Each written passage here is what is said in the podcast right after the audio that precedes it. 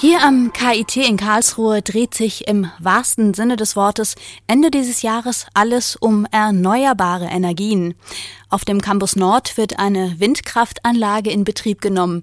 Nicht nur für die windstillen Momente gibt es eine Menge Verstärkung von einer Photovoltaikanlage. Professor Olaf Wollersheim, Koordinator des Projekts Kompetenz I, der erklärt meiner Kollegin Eva Sofko, warum. Ja, es geht darum, dass wir dazu beitragen wollen, dass in Deutschland mehr Energie aus erneuerbaren Quellen erzeugt und ins Netz eingespeist werden kann. Da haben wir ja gerade auch in diesen Tagen wieder gelernt, dass das alles immer schwieriger und immer teurer wird. Und das KIT möchte gerne einen Beitrag leisten, damit das einfacher und kostengünstiger wird.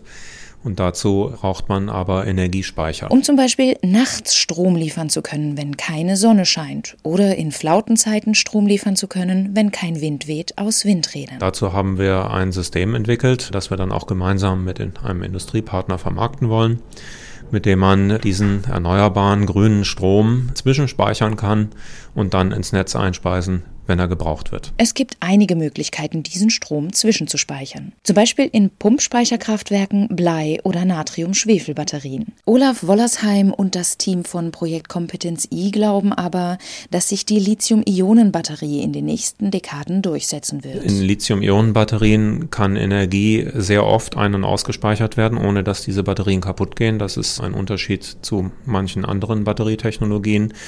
Und die Lithium-Ionen-Batterien sind wirtschaftlich, weil äh, für die Speicherung des Stromes keine zusätzliche Energie aufgewandt werden muss. Also so eine Lithium-Ionen-Batterie, wenn sie mal fertig ist, kann sie einfach geladen und entladen werden. Die muss nicht geheizt werden. Es muss sonst nichts damit gemacht werden. Und der Wirkungsgrad, das heißt die Menge Energie, die man rausbekommt, ist fast so hoch wie die, die man hineingetan hat. Das ist in manch anderen Speichertechnologien eben auch nicht so. So ein Energiespeichersystem besteht nicht nur aus einer Batterie, die man irgendwo anklemmt. Vergleichbar mit privaten Photovoltaikanlagen wird eine Art Leistungselektronik in Form eines Wechselrichters benötigt. Der hängt in privaten Haushalten meistens im Keller. Eigentlich ganz einfach. Das, was wir hier brauchen, ist eben auch ein, eine Art Wechselrichter und zusätzlich noch Batterie-, Lade- und Entladegeräte. Das ist nun bei weitem nicht so einfach, wie man das in naiver Weise denken könnte. Wir haben am Anfang auch geglaubt, dass äh, eine Firma wie Siemens oder so das aus dem Regal nehmen könnte. Das ist aber nicht so, sondern äh, diese Komponenten, die müssen erst entwickelt werden und das geschieht eben jetzt gemeinsam mit dem KIT. Die Leistungselektronik ermöglicht das Laden und Entladen der Lithium-Ionen-Batterie von innerhalb nur zwei Stunden. Langfristig soll das gewonnene Know-how dazu dienen, sowohl kleinere Speichersysteme für den Privathaushalt als auch größere Systeme für den Industriebedarf zu entwickeln. Olaf Wollersheim. Also ich äh, würde erwarten, dass diese Anlagen einen nennenswerten Beitrag zur Energieversorgung sogar des KIT selber leisten könnten.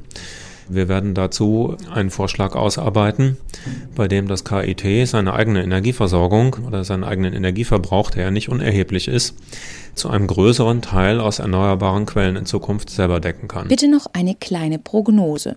Wann erscheint Kompetenz I mit seinen Speichersystemen auf dem Markt? Das geht jetzt ganz schnell und das ist auch kein Wunder, denn es gibt äh, Märkte, in denen diese Technologie heute schon wirtschaftlich ist. Die sind erstmal nicht in Deutschland, aber bieten trotzdem schöne Exportchancen für die deutsche Wirtschaft.